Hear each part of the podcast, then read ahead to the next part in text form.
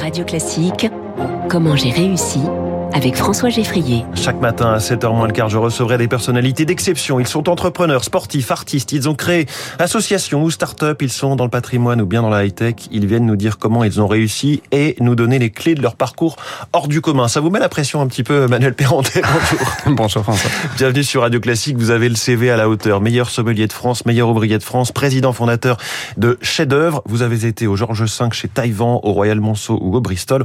On va détailler vos activités actuelles, mais Dites-nous d'abord ce que c'est qu'un meilleur sommelier de France. Eh bien, c'est quelqu'un qui se distingue dans sa spécialité en passant un concours assez complexe euh, qui vise à euh, voilà montrer un petit peu la profondeur de, sa, de sa culture, euh, son savoir-faire, euh, sa capacité à reconnaître des vins à l'aveugle. C'est un petit show également. C'est un peu une pièce de théâtre devant un, ah oui un, millier, un, millier, de personnes, voilà, avec une certaine pression puisque le concours a lieu tous les deux ans et, et donc c'est le grand rendez-vous entre guillemets de, de l'élite de la sommellerie en France. Voilà. Et pourquoi est-ce que vous vous avez voulu aussi, trois ans après, euh, devenir meilleur ouvrier de France, MOF alors, euh, pour distinguer les deux concours, on dira qu'il y a le concours de la connaissance et du savoir, euh, qui est le concours du meilleur de France, et le concours du MOF, c'est plutôt le savoir-être. Et donc, le MOF est une forme de consécration professionnelle qui vient saluer une grande expérience, une maîtrise de son métier, et puis peut-être un autre savoir que simplement la culture mmh. livresque. Alors, au départ, votre parcours, il faut le dire, ça n'était pas ça. Vous étiez certes bourguignon, mais vous deviez être dans la cuisine. Oui, alors beaucoup de sommeliers euh, viennent de, de cette branche et aiment évidemment les arts de la table, donc la cuisine. Et euh, j'ai pas mal de confrères d'ailleurs qui sont aussi chefs. C'est vrai que je me destinais quand j'étais jeune à faire de la cuisine, mais le vin m'a rattrapé en vol. Comment fait-on pour arriver au top niveau, devenir ainsi le meilleur sommelier de France?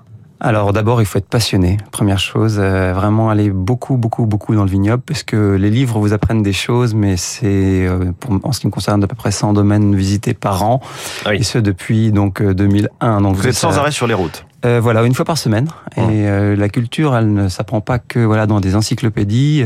C'est des rencontres, c'est des témoignages, c'est euh, c'est des ressentis.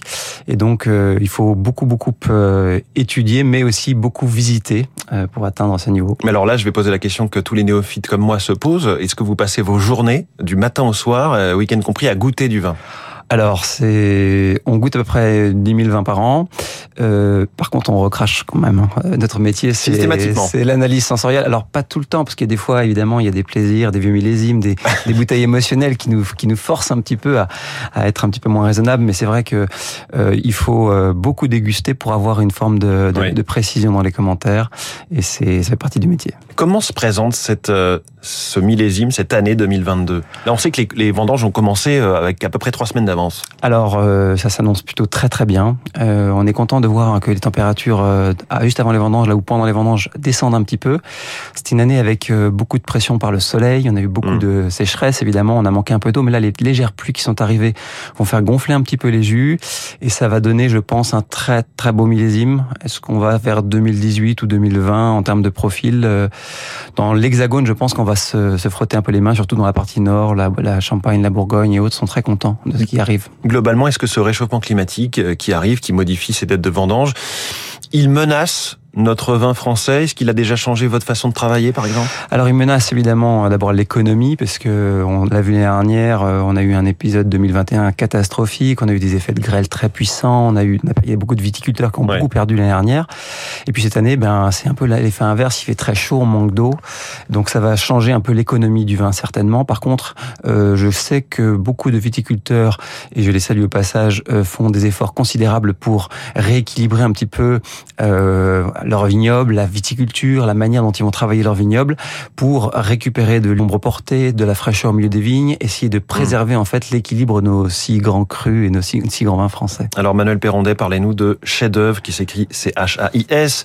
Qu'est-ce donc que ce club de, de dégustation et d'achat? Comment vous est venue l'idée? Euh, Tout est parti d'une commande groupée pour des amis. Euh, mmh. J'étais chef sommelier du Royal Monceau. Je devenais, je venais juste d'être meilleur ouvrier de France et euh, j'ai voulu dépasser la notion de service pour celle du partage. Héritage. Donc je suis sorti d'un palace pour en fait partager avec un petit groupe au départ des coups de cœur. Je leur ai proposé une magnifique soirée et puis tout est parti sur la suggestion d'un de mes clients qui m'a dit mais pourquoi vous créez pas pour nous un club mmh. d'amateurs et d'acheteurs de vin qui nous permettent tous les mois de vivre des vraies expériences et de comprendre un petit peu ce qu'on aime?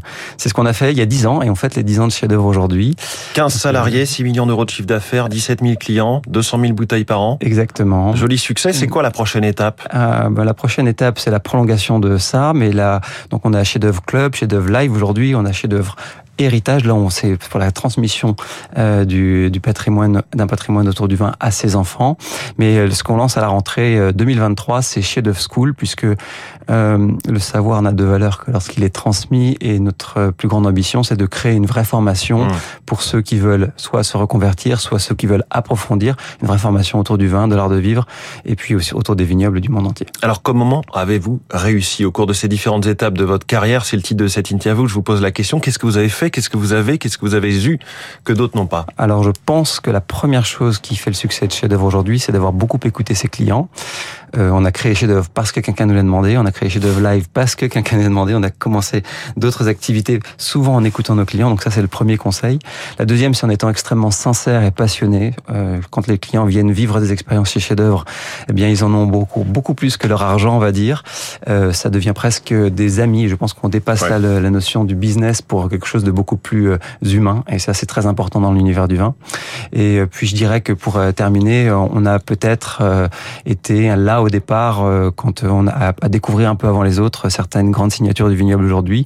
Et ça, les clients le, le soulignent. Donc, si certains grands domaines aujourd'hui sont très désirés, on était là un petit peu pour le dire au départ. Et voilà, c'est le meilleur dans tous les domaines, meilleur sommelier de France, meilleur ouvrier de France et meilleur sans doute pour cette dégustation et ce club chef-d'œuvre. Merci beaucoup, Manuel Perrondet. Excellente Il est 6h54, bilan d'un des étés les plus chauds jamais enregistrés. C'est la chronique 3